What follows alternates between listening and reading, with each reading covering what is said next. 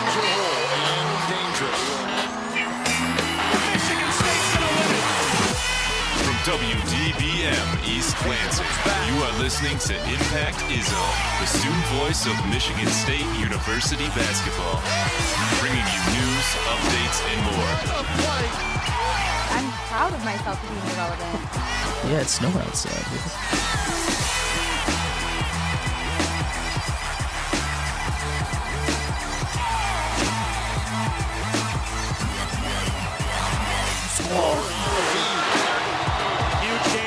Teams, but especially Michigan State.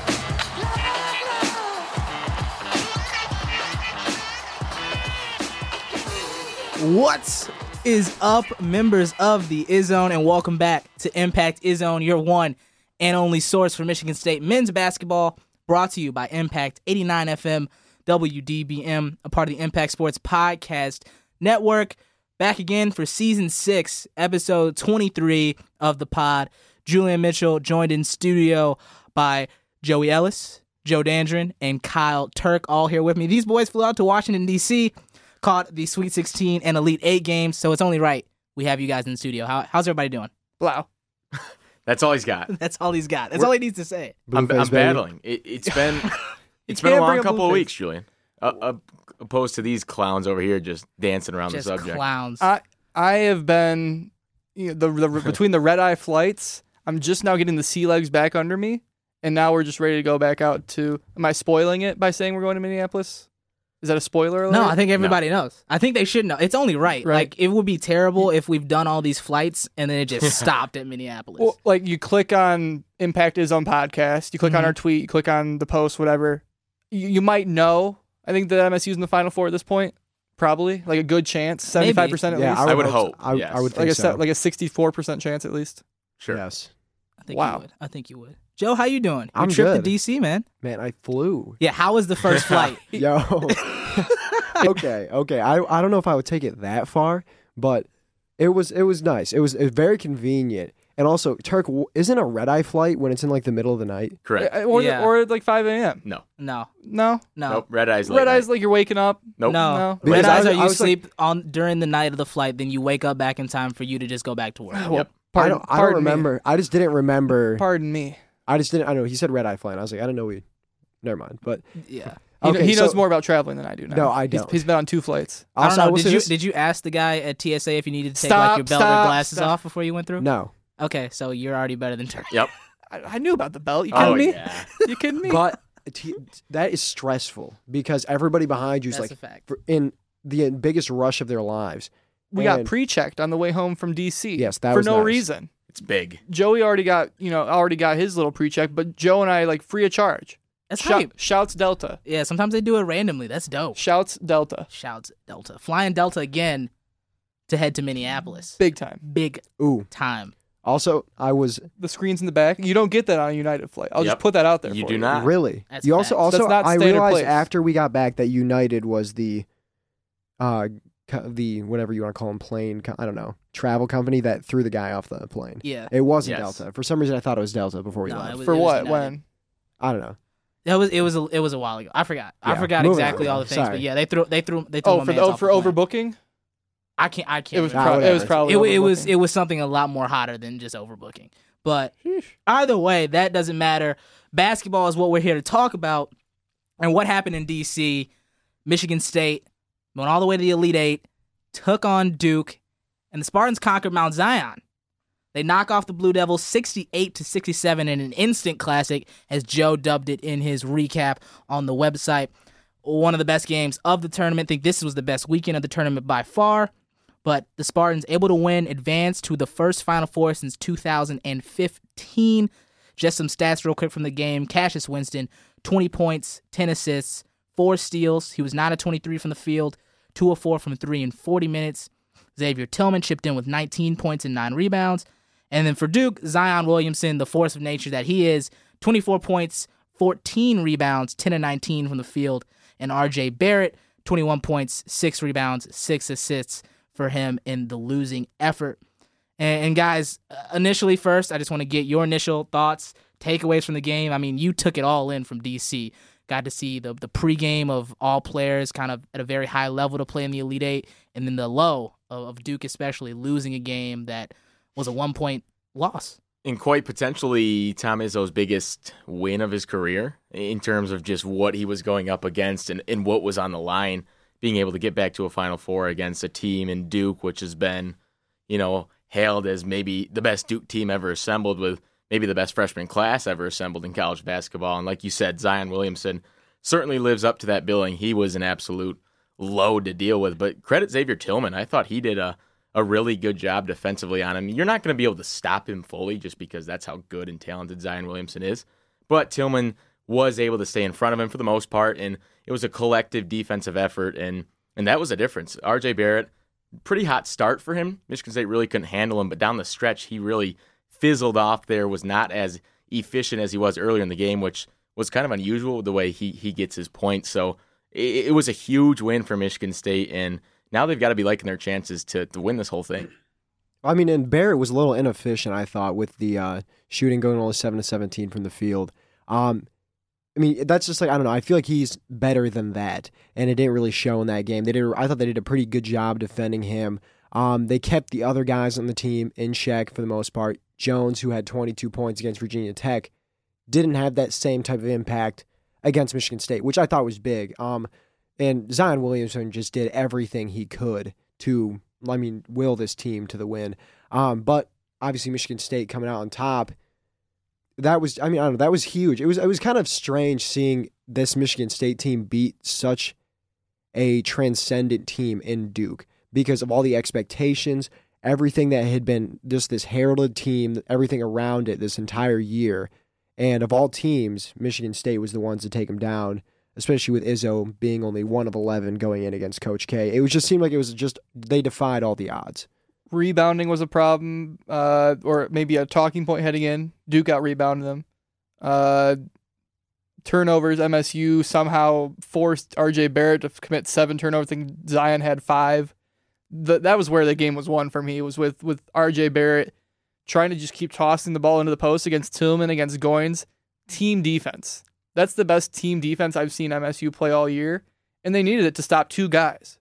That that tells you how good Duke is in those two guys, but whether it was Matt McQuaid coming off and helping, Aaron Henry coming off and helping, that was the best MSU's played defensively in some stretches all year. There's there's that what 9-0 Duke run, 12-0 Duke run where where they went up by 9 and, quickly too. And it was just outside shooting falling for them, but overall in the last what 8 minutes, MSU played a played a great game, uh, especially defensively and then Cassius Winston maybe the calmest you can possibly be in an Elite 8 game like that. Just able to distribute, able to find Xavier Tillman time and time again. Uh, not enough can be said about that performance and, and deserves the, the plaudits that he got this week. Yeah, and you all hit on probably the biggest thing for me, at least just on the court wise for Michigan State, was the defense. It's been tremendous all season, and it was even better against Duke, a team that not a lot of people gave Michigan State enough credit in saying their defense could slow this team down. And you all hit on it at points. Xavier Tillman, I think, is the key point, and he has been since getting the starts in those last five games of the regular season. And I don't know how else to say it anymore, but I think he's one of the best big def- big man defenders in the entire country. His ability to defend big men down low, yet also perimeter guards slash positionless forwards like Zion Williamson has been exceptional. I mean, he did the same thing to Xavier Simpson. He's just able to to stay in front, keep the guy on him, and recover enough to alter or even block shots. And I think he is the biggest anchoring point for this Michigan State defense. And I think with him going, they can take on any team in the country. Well, I think he's only a sophomore, and I think he's already creeping into the territory of being one of the better big men in the entire country. Just off season, getting in shape was a, was a huge thing for him, and it is clearly uh, showing off, as you said, Julian. He's able to switch on to, to quicker guards and pretty much defend anybody one through five. And people forget about the they, they want to talk about the big Kenny Goins basket, but just a, a play or two before there, when Cassius Winston got in the lane, triple teamed it was I don't know if it was an actually an alley oop or he just threw it towards the rim and, and Tillman had the awareness to cut back door and put a huge bucket in there. I mean that was a big time basket for Michigan State and he as you're saying, is just continuing to be the most reliable big man for this team. When you need a bucket, he's going to give you it 19 points, nine rebounds, all hard earned against Zion Williamson, who was, I don't know how many rebounds he finished with, 14. Um, so he really does it all for Michigan State. And when he's playing well and, and effective, something that's going to be a big thing to watch against Texas Tech, I think Michigan State really, really plays well. And I want to ask you, you look at the box score, I think Nick Ward had about nine points in this game, only played, I think, a little less than 20 minutes. And obviously, the season's still going on. We're not necessarily doing a season recap and looking at what will happen next year. But I think Xavier Tillman now has truly cemented his spot as a starting guy. I don't, I don't think you go to Nick Ward anymore. I mean, I think he, he will help you, obviously, Big Ten play and next year and things. But I think Xavier Tillman's the better guy at that spot. Not a debate anymore. I don't think it's much of a debate anymore. I, st- I don't know. I, I'm not. I'm not ready to jump off on Ward yet. No. but, but I'll tell you, if he misses any more just bunnies that just kill you in crucial games, because Tillman is the more efficient player. He's he's reliable. You need a bucket down low. I think he's got even better hands than Ward, who maybe started the season having the better hands for the big man. But uh, he very well might have surpassed Ward as the better, definitely more reliable big on the team. But I think Nick Ward is still a, a very important piece to this team. I mean, he he missed out on six, four, six points there with some of the easy bunnies he makes, usually makes. But he could be the difference for a Texas Tech team who really doesn't have all that much of size. The reason I say that is less about Ward than it is about Tillman. Yeah, I I think you go you can't get to where MSU's at without Ward getting hurt and then Tillman stepping in the way he did right. because they were forced to change the offense and then uh, the the domino effect from all that. I mean, yeah, Ward is such a. I mean, he's still uh, to me, he's still an important piece of the team, obviously because of what he brings offensively. I think that's better suited coming off the bench. But Tillman, just I don't think you can uh, really say that he's not going to start going into next season, or obviously the rest of the way now. Um, with his performance against Duke and just his performance in the tournament in general, I think he brings so much more intangibles than Ward does. His just his personality, his leadership, I mean his ability to make plays that aren't necessarily scoring the basketball or you know like block I mean he obviously he plays great defense blocking shots but he's able to just do like little things I think a lot better than Ward is and he still brings that same if not better more athleticism and talent too. it's going to be a very interesting thing to keep looking at going forward because I, I personally think Nick Ward just got played off the floor against Duke. I think that was the big. He came in, missed some bad shots. He wasn't all there on defense. You go back Match and watch some of against the film. Zion. And that's the It, it is one of the toughest things. What are you but- gonna do? And that's the thing that I think the more they more the more and more they play more teams, not necessarily with the Zion, but with more players like that rather than a Big Ten setting. I think that's going to show. Yeah, and I, you talk about him just not being there on defense. That's a big reason why I think Tillman is the better, just the guy there because Tillman, you don't have to worry about that. He's more him. athletic. He's always going to Exactly. be. He's always going to be locked in on defense, whether or not he's getting his touches. I think Tillman, in a lot of ways, is just the better player in that respect. If Ward's not getting his touches on offense, he's not going to be happy, and he's not going to play as hard on defense. It sucks for Ward because it's not his fault It he got really hurt. does. Yeah. It's not No, his yeah. fault he got hurt. It's not his fault that Tillman has blossomed the way he has. But there are deficiencies to his game. And and I don't know if they're necessarily there with Tillman. I think I think you cannot afford to not play Tillman. And these last two games have have proved that you can afford to sit Ward. When you you saw it though when when they did rest Tillman for a couple minutes and it was Ward in there, he was on Williamson, and nobody's going to de- be able to defend Zion. But I mean, he was struggling defending Mo Wagner last year, who athletic wise isn't you know anything you haven't seen in the college game. yeah, he's a completely different player than. So they Williamson. totally saw Michigan State struggling with Ward, and, and they were trying to just keep Tillman rested, but, but that was at a crucial spot there. So right away, you saw Xavier pop up off the bench. So I just think athletically, he gives you a whole lot more for what Michigan State wants to run. But I think Ward still is is definitely a valuable piece, maybe just coming off the bench now. It'll be interesting to see how Ward gets utilized in these last couple of games potentially to end the season. Minus seven. Ward on the court. Tillman plus eight. I think that that's that's That really the spells it out. difference. That's the difference. And I think it's defensively more than anything else. Hunter, I think Nick, it's not anything against Nick Ward's offense. I think you would you could argue in terms of post offense, he's a better offensive player. But missed as like Duke two did- shots, Joey. I think he missed two shots. Two big ones. Doesn't they matter. Were, they were easy. They needed to go in, and MSU would have kicked themselves. right, if they but lost how the many of those has he missed? A ton. Not too It's not the offense to me that gets me. Not it's the many. defense. And Duke did it a couple times. They put him in ball screen scenarios, and yes, part of it is Izzo's game plan of hedging on the ball screen. But he would hedge. Ward comes up, DeLaurier's running to the rim for an easy bucket. He just really can't defend. He, I mean, he's, he's just not the he's not a good defender. defender. But either way, one thing that really stuck out to me as I'm watching the game, and obviously you guys are there, you got to see it all, but it was a very physical game. And being in that arena, that environment, I think I could feel the tension from the TV. And so I just want to know for you guys being there and watching all of it play through, the refs really allowed this one to kind of just have the players run it. And did you feel that tension, that physicality in the arena? They they let him to a degree, but then you also get the calls of Zion just p- jockeying for position and Tillman just trying to defend him, and you're getting those quick whistles, something that Williamson's gotten pretty much all season long. But it definitely they swallowed their whistles on more of the calls, which I like it. If you're gonna you know officiate it that way, you may as well be consistent, and, and that's what both teams are. I mean, before the game, Duke was talking about how they felt they were just as physical, if not more, than a Michigan State team that prides itself on its physicality.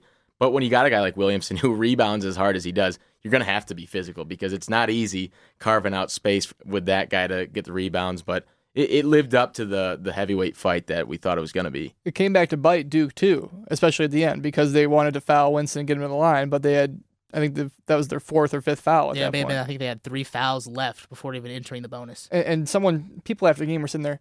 Oh, that was the problem with the game is that Duke Duke, Duke didn't do have didn't foul enough. It was like that. It made no sense. Yeah. But it's ridiculous. but I, I I've seen I saw it tossed out there as a, a reason Coach K failed uh, f- from a coaching standpoint is because they didn't have enough fouls at the end of the game. Like, what are you gonna do? What are you gonna do? Intentionally foul with two minutes left? Yeah, but uh, moving from the defensive side of the ball and and that sort of area, offensively, to me, Michigan State at this point is run by Cassius Winston. And once again, another tremendous game. Twenty points, ten assists for him in this one. He was recently named by the Associated Press the first team All American, along with Ja Morant, Zion Williamson, and R.J. Barrett Grant on Williams, that first too. team. Grant Williams as well uh, from Tennessee. A- anything I say has already been said at this point about Winston, but the way he controls tempo and pace, he does it in a way that I don't think any other point guard in the country does, and I, that's one of the reasons Michigan State is able to win games against these bigger opponents without with still being so sh- short-handed at this point. His ability to finish around the rim with runners and floaters is just exceptional. And speaking with him post game, as I'm sure you all did, I saw a lot of the tweets and things that came out of that. And watching it all play out in DC, what did you guys see from him when the lights were brightest? I mean, I, that's he was just very, especially at the end of uh, right after the game. I guess I'll talk about first. Um, just very, you know, like just the type of player he is. He's not an athletic guy. He's not super fast. He just understands the game. He's an incredibly intelligent basketball player. You just he's like very cerebral. It's not his. I mean, he's got obviously a lot of talent with the basketball. You know, shot maker, his floater, and he he understands his athletic, you know, incapabilities. I guess I'll say. Um, and just after the game, he said, you know, like this, you know, they didn't expect me to. I mean, obviously, you hear that from a lot of people. You know, he's like, they didn't expect me to be here because he just doesn't look like that guy. He's not built like a Ja Morant or Zion Williamson. He's not just going to go, you know, just dunk over somebody in the middle of the lane. Um, and I just think that's he's just a very like college basketball player. Um, he's like not a guy who's going to go to the NBA and be, you know, like an incredible NBA player, but he's extremely good at the college level because of how he understands like what he's able to do. He understands how to use what he's capable of doing. I think the biggest thing for him was just the one turnover too. I mean, he was coming off a game against LSU. He had five of them against Tremont Waters, and then he goes up against arguably the best on-ball defender in the country in Tre Jones, eh, who was really extending their defense. Duke was pretty much up to the half court once Winston was bringing it over across the timeline there, and he was just very clean with the ball. And like Joe was saying, always just making the right play. Always seemed in control. Didn't shoot it all too well, but he had to shoot all 23 of those shot attempts. I, I think for Michigan State to go, he needs to be the focal point there. And he, he played all 40 minutes. He did look gassed a bit in the last, you know, two or so minutes. So if you're Michigan State, you were just hoping he could hang on there. But I mean, it was a, just another unbelievable performance from Cassius Winston, and they're going to need that more from him in, in these next two games, at least one game if Michigan State wants to go where it wants to go. And along with Winston, obviously the guy who has to be talked about, the hero of the game. I'm sure that that shot is going to be replayed for the rest of his Spartan career, the rest of his life. Uh, the shot from Kenny Goins to give Michigan State the lead 68-66 with 34 seconds left. Uh, three from the by the top of the key, the left wing over there. And first, one thing that I want to get into, and it's something that I haven't seen a lot of people talk about, and I think with the shot being hit there, kind of is going to be undersold. But Kenny Goins has not been great in this tournament. Uh, look at his shooting numbers in the four games Michigan State has played. He's six of 27 from three. That's 22% in those four tournament games. And am I going crazy for saying this? After he just hits this shot, obviously his confidence is boosted. He hit the one to win the game. But I'm worried about this. I don't think this is conducive if you're Michigan State to keep going. If Kenny Goins is going to shoot like this, am I crazy or is this something I think everyone should be worried about? You you mean just offensively, right? You're not talking about his defense. Not well. talking about his defense, but his three point shooting is one of the reasons this Michigan State offense works. Because you look around, Matt McQuaid, yes, is, is probably one of their better sh- three point shooters, but he's not getting the same you know curl screens, the same looks he was getting before. A lot of those have been switched to Kenny Goins on a pick and pop. Yeah, it's been weird too because outside of the pick and pop, he's been forced to put the ball on the floor a little bit more lately too, and, and try to get to the rim.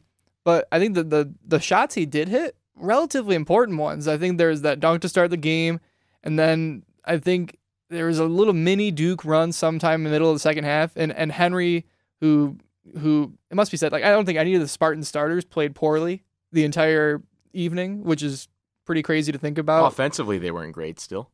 What do you? Okay, I think Aaron stats? Henry had some. Henry Yeah. had moments. He had some moments where he the lights were definitely he was not necessarily ready. but a couple finds too. Right. A couple of good finds. He Yeah. found Tillman in the first half, and then the, the other Goins layup in the second half. That was a big time moment there.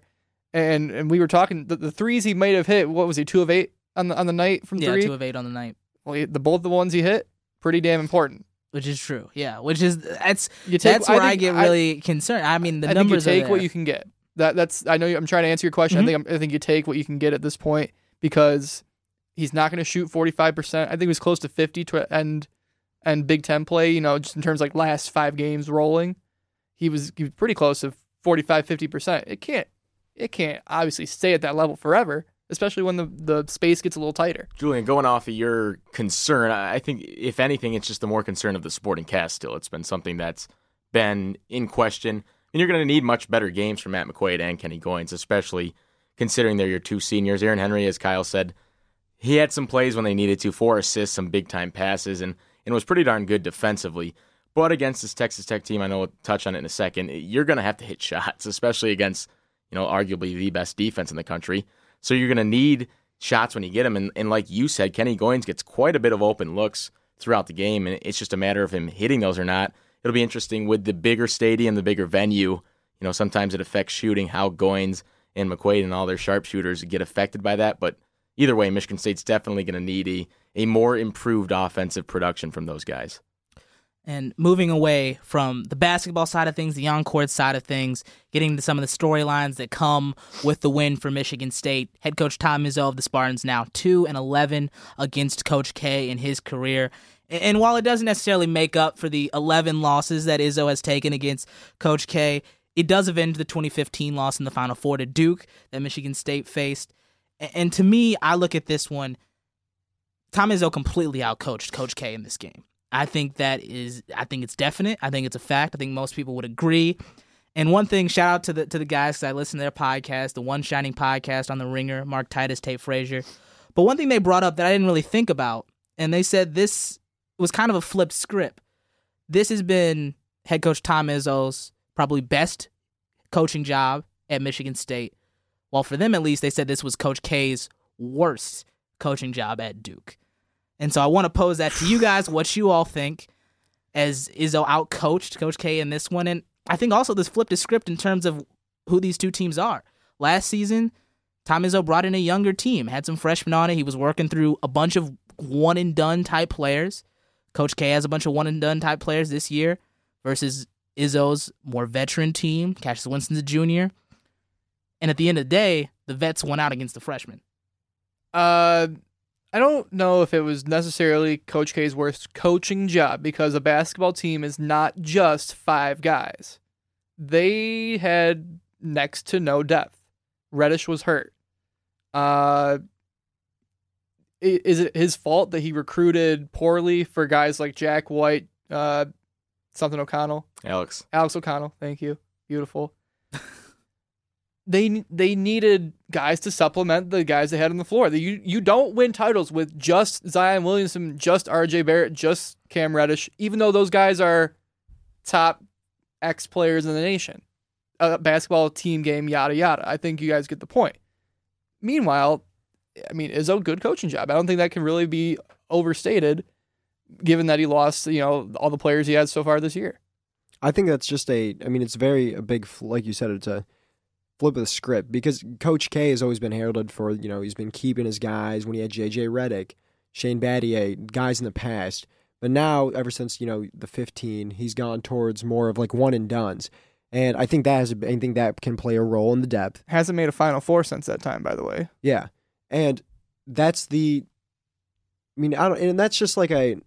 It was very interesting because Coach K usually has those older guys on his teams, the teams that have been those national title teams, with the uh, I feel like with the exception of 2015, and then it's always been the opposite. You know, I mean, it's always been kind of the same thing with Izzo as well. You know, he's always had a lot of guys who stay for three or four years.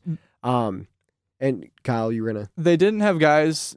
Uh, I think 2015, like pre that, Jon Scheyer, Kyle Singler, not one and duns, but guys who were at least in the program for a little while until until you get to the the top talented guys, Talent, yeah. the Bagleys, etc. And it, I mean, when he had all the freshmen, Izzo had what everybody calls his worst coaching job. And I feel like with the amount of talent that Coach K had, I wouldn't necessarily call this maybe his worst coaching job, but it's Coach K, Zion Williamson, RJ Barrett, Cam Reddish, those guys.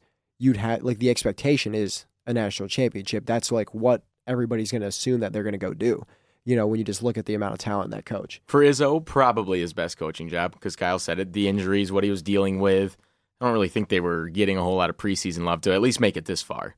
Um, people knew they were going to be good. Best conference. Best conference, uh, winning regular season and conference tournament championship. But for Duke, worst coaching job for K. He was still, you know, two minutes away from his what He was one final, shot. He was- one shot away from his he's a- thirteenth he- final four. He's a free throw away from overtime. a free right, throw. Right. I mean, Barrett missed that big free throw, but I think the one and done thing started catching up with him, and that's kind of the risk you play with when you're going with these one and duns. As Kyle was saying, you get some teams who Kentucky and all that who had a couple guys stay maybe a year more, and that might have been the difference with, with this one and done era. But for Duke, there was no bench, and that was pretty evident all season long. And I mean, they pretty much rode three very, very good freshmen and one good freshman in Tre Jones to where they were, and they were one shot away from a Final Four. And if they made it there, who knows? And ja- Javin DeLaurier doesn't always score 10 points No. for them.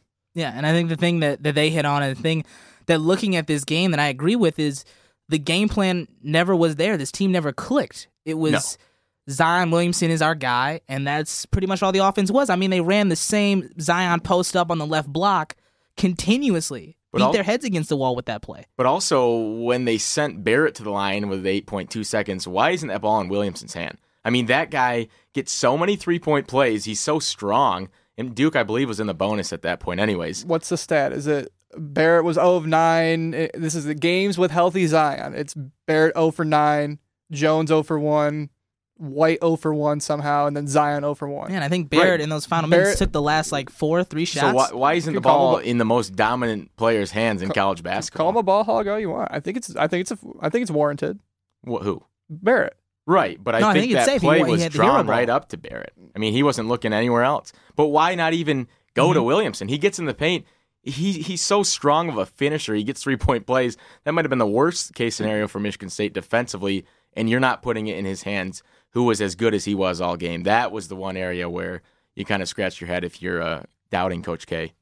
it's an interesting point that I thought was was really cool listening to that podcast that I was like I wonder wonder what these guys would say about it. But something that is very interesting, I'm sure to all Spartan faithful, everyone in Cedar Village, Michigan State moving on to the Final Four, for, first since 2015, defeating Duke, and now they have a matchup with Texas Tech, the three seed, on Saturday, April 6th at 8:49 p.m. Eastern Appro- time approximately. approximately. Yeah, 849 is very weird, but approximately 849 and not a lot of people obviously know who Texas Tech is. So, a little bit about Texas Tech, their tournament run. They began the tournament by taking on the 14th seed Northern Kentucky, then defeated number 6 Buffalo, then defeated in-state rival here for the Spartans, number 2 Michigan 63 to 44. That score and then make it all the way to the final four. They defeated the number 1 seed Gonzaga in the, the West region. That one was in Anaheim, California. In terms of KenPom, they're number 28 in adjusted offensive efficiency at 113.6, and then number one in adjusted defensive efficiency at 84.1. That is where the Red Raiders kind of hang their hat, is on the defensive end of the basketball. One of the best defensive teams in the country, the best, in fact, hold teams to 59 points per game, 36% from the field, 29% from three point range, while forcing 15.7 turnovers. And as I said, that's what they hang their hat on. And pregame, before uh, the Red Raiders took on Buffalo, Nate Oats had some things to say about Texas Tech's defense. What is it that they do in particular defensively that that makes them so good? I think the best thing they do is they're just tough and physical and hard nosed. Now, schematic wise, they don't let you get to your stuff. I mean, they, they get the ball to a side, they keep it to the side. Their help defense is better than anybody in the country. When they come to help, they're coming and they're coming aggressive and they're trying to steal the ball. And it, look, if you put your head down on a drive, you're going to get a charge. They take charges better than anybody in the country.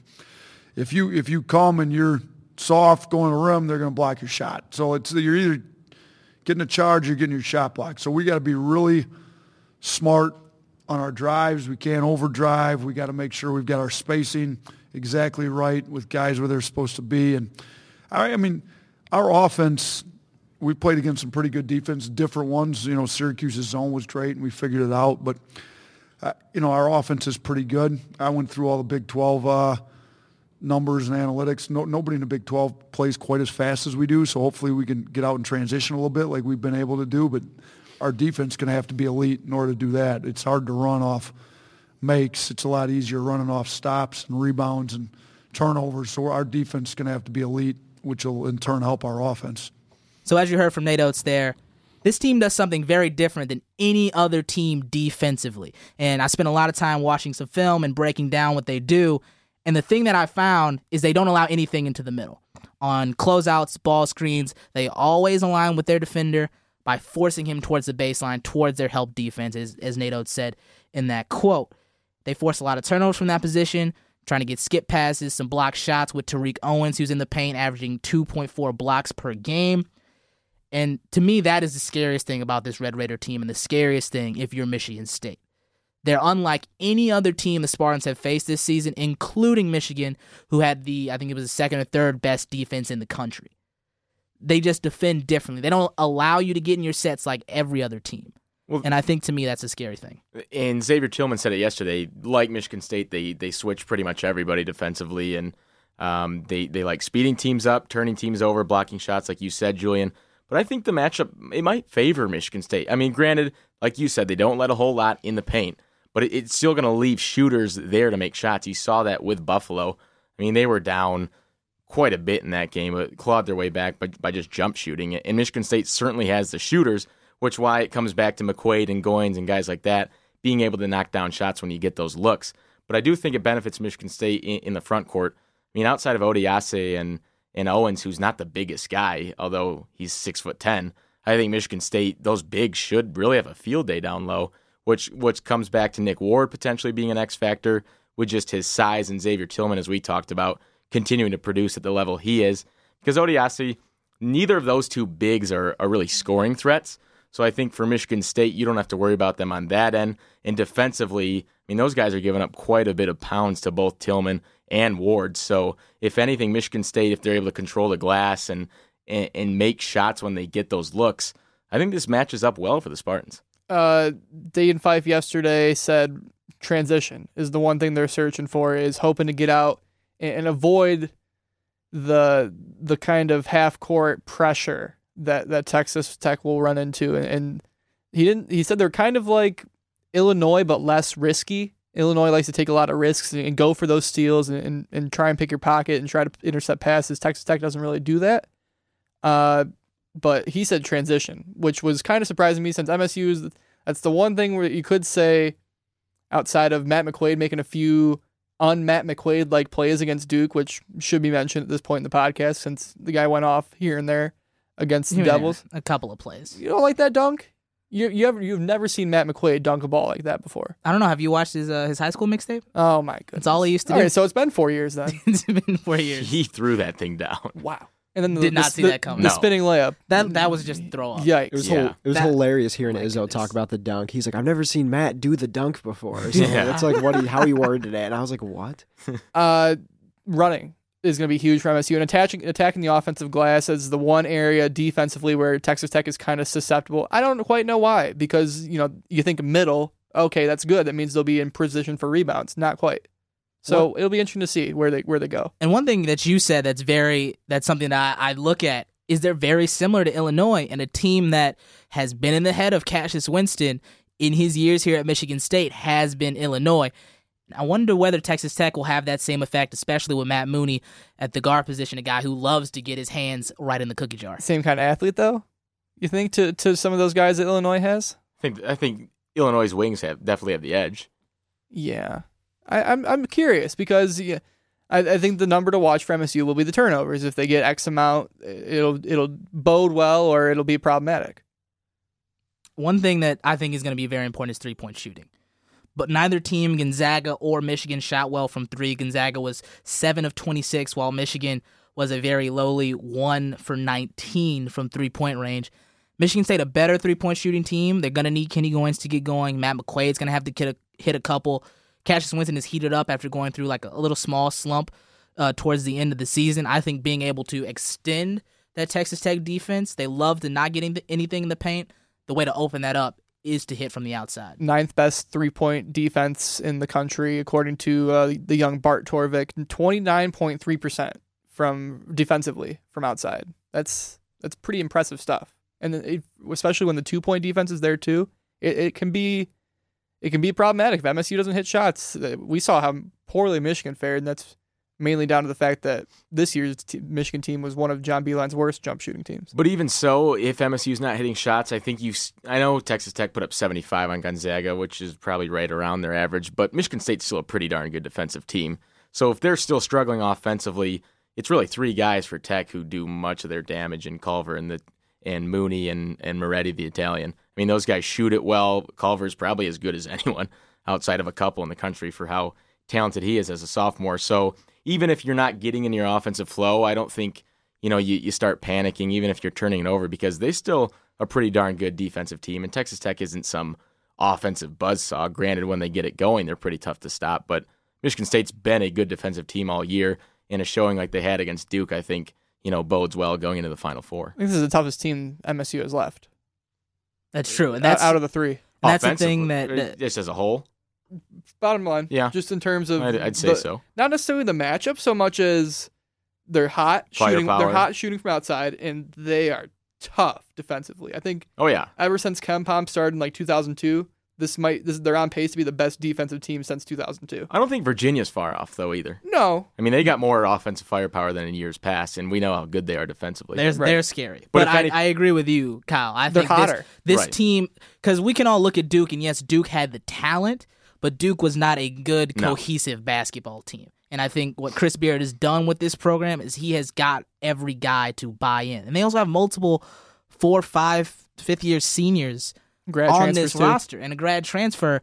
They don't. They're not freshmen running around like Zion Williamson, R.J. Barrett, and Tre Jones. These are vets who have bought into a system. I, I do not remember Texas Tech playing Duke early in the year. Yeah, it was at MSG. It I was just remember kinda that Snuck, game. it was just kind of snuck in there. It was a because it, it it was a MSG. pretty crazy ending, Huh? if I remember Yeah, it correctly. was It was, kinda also a weird physical kind of game. Kind of close and then not quite close, right? Yeah, I mean, they held Uh, Duke it was to a three of one. twenty from downtown. Yeah. but Duke doesn't Duke shoot is it not all a great well three point shooting team. Right. I don't, I don't know. I mean, No. I, I'm I'm cautiously optimistic. I think if I'm MSU Oh, heading yeah. into this one because you a just knocked off Duke and everyone thought Duke was odds on to win it, but Texas Tech is is gonna test you if if nothing else, and, and of course the whole Chris Beard is Tom Izzo disciple, kind of indirectly. and he's bought into that.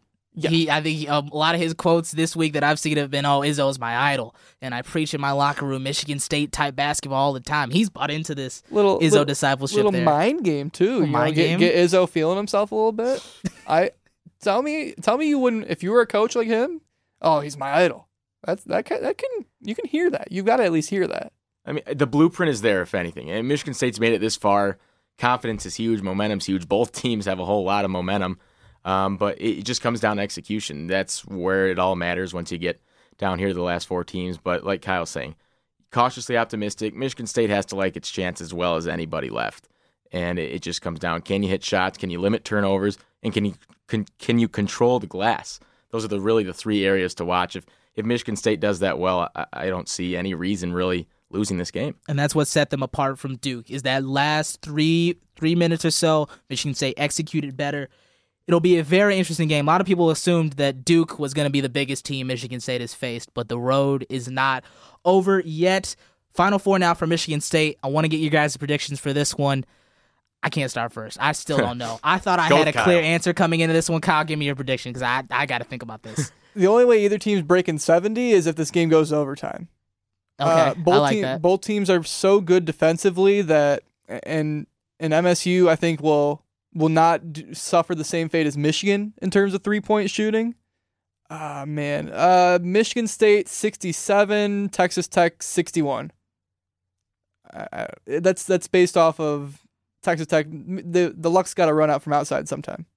I mean, it's kind of a tough one. I don't know. I I'm kind of with Julian on this. It's really tough for me to pick because Texas Tech and ah, it's just it's to me it feels like such a toss up because you want to buy into Michigan State after they take in take down Duke, but at the same time it also feels like it just I don't know. It just doesn't feel. It's a letdown game. Is there a such thing as Yeah. a trap game in the Final Four? Could be. It could be. I, I don't know. This if could be such a thing trap exists. game. And- and these- Because I think you would argue you would want Michigan State to face Michigan in this Final Four. it's MSU's to lose at this point, the whole damn Yes. thing. So it's, this is this is the toughest team they have left. Th- Yeah. Just the way they're playing. And I mean, I'm I'm gonna go Michigan State because it feels like also just the better coach team, the more experienced team. This Texas Tech team hasn't been here, um, so I'm gonna go Michigan State. But it's not gonna be a high scoring one. I'll agree with Kyle on that. It's gonna be in the 60s or so. None of the other coaches have been to a Final Four. which is why I'm not understanding all this like fear I'm gathering some some fans and students whatever that like this is some just buzzsaw of a team who's been here all the time like Joe was saying. They're good. They're good, don't get me wrong, They're but it's their good. first time here as well. And, and when the, the lights are brightest, you don't know how guys perform. You definitely like the coaching edge with Tom Izzo considering he's been here. And, and like you were saying about Beard, I'm just not all too sold on Tech offensively just from a game by game basis. I think they come and go. And I still think Michigan's as good as Michigan State is, that is as good as a team defensively. stick Culver or stick Henry on Culver. He did and- great against Barrett. and I think he, he goes away. That's air Right. quotes. I mean, Henry's been a good defender all year. I I think Michigan State shoots it a little bit better than they have. They need to. I think they'll control the glass favorably, and I think those big men will have quite a day underneath the basket there. I think Michigan State wins it. I'll go by 10, 65, 55. By 10. Yep. that's strong. That's a Yep. lot to chew on. That's Yep. I, I've deliberated it, and as as I was at first, I came in on the Texas Tech will win it out. That was that was the idea I had. But the more I chew on it, the more I think about it. Michigan State is a much better offensive team than Michigan. They will not be held to 44 points. They'll shoot the ball better. They have not had the turnover issues that were seen earlier on in the season so far this tournament. And I'm going with momentum. I'm going with Cassius Winston. I'm going with this team continuing to move forward. And with Izzo out coaching his opponents, I think he out coaches his idol in this game, or the guy he looks who looks up to him in this game. And I think Michigan State wins it, moves on to a national championship. Final score, I'm gonna go 68 to 63. Turnovers will be big. If, Turnovers are if huge. MSU has more than its average, I think they'll probably lose, just with the way Tech gets out and runs defensively. I would if they keep it under there and they, they take care of the ball like they have pretty much since Bradley, uh, I think it, it bodes well for the Spartans. because that was the biggest thing to me against Duke. If Duke doesn't turn the ball Yeah. over half as many times as they did, uh, 17 times in that game, that's a different ball game Yep. in and of itself. That's not an MSU like number to force 17 either. A lot of those were just bad passes. Really bad passes. No looks and all that. It'll be a very interesting game. A trip to the national championship is on the line. Michigan State going to take on Texas Tech in the Final Four. We'll get to reunite with our boy Matt Michael, the vi- videographer for the Red Raiders in Minneapolis, Minnesota. We got to find the collab. We got. There, oh, there's we'll got get it done. there's got to be something. Maybe since we since we've got the primo location, we've got the the nice courtside spot. Shout out Jen from the NCAA. Shout out Jid. maybe he can just come over and just flick the camera our way for a little bit. We just get in a quick Texas Tech promo. we could. We could do it. tell, Turk's tell- all, tell- Turk's all about it. tell me Turk's it's not impossible. All in. Oh, He's it's gonna, not. he's just gonna be he- Mike has guns got a lot, Mike has got up. a lot of pull down there in Lubbock. Maybe we can. Uh, Absolutely. he maybe we could get like a. We could throw Coach Beard on for like a pregame interview or something. Stranger Just a things. one-on-one. Stranger things have happened. Stranger, Stranger things. Stranger things have happened. Yep, indeed. It's gonna it's gonna be fire in Minneapolis. Julian Mitchell, myself, Joey Ellis, Kyle Turk Do a will live, be there. a live day of Friday pod, like from open practice. Oh, that'd be awesome. Let's get it. Let's get it done. We're gonna have content. Content is flowing. and you know, I'm a big ROI guy. We'll get the return on investment this week. Trust me. Huge ROI guy. Huge ROI guy. I, I don't know anyone. I don't even know that's what that stood for. I didn't know I that did either. I didn't know what can he was pro- talking Can about. Can you process any of the three words in that phrase? Return on investment. Yeah. I, I, I, I Turk gl- get glaring at me like that. I'm just stumbling. I'm stumbling. Blueface, baby. Oh, That's all I my- get. As soon I'm as I heard. ROI, I just all went, he thinks. Blueface, baby. I'm done. End this podcast. Well, it's going to be a fun one in Minneapolis, Michigan State in the Final Four, looking for a chance to go to the national championship against Texas Tech Saturday, April 6th at 8 approximately 8:49 p.m. Eastern Time. You can listen to it live in the Lansing area on Impact 88.9 FM. We'll have all the content, recap, tweets, everything for you while we're there in Minneapolis and it won't be too long before we talk to you again. We'll see you soon.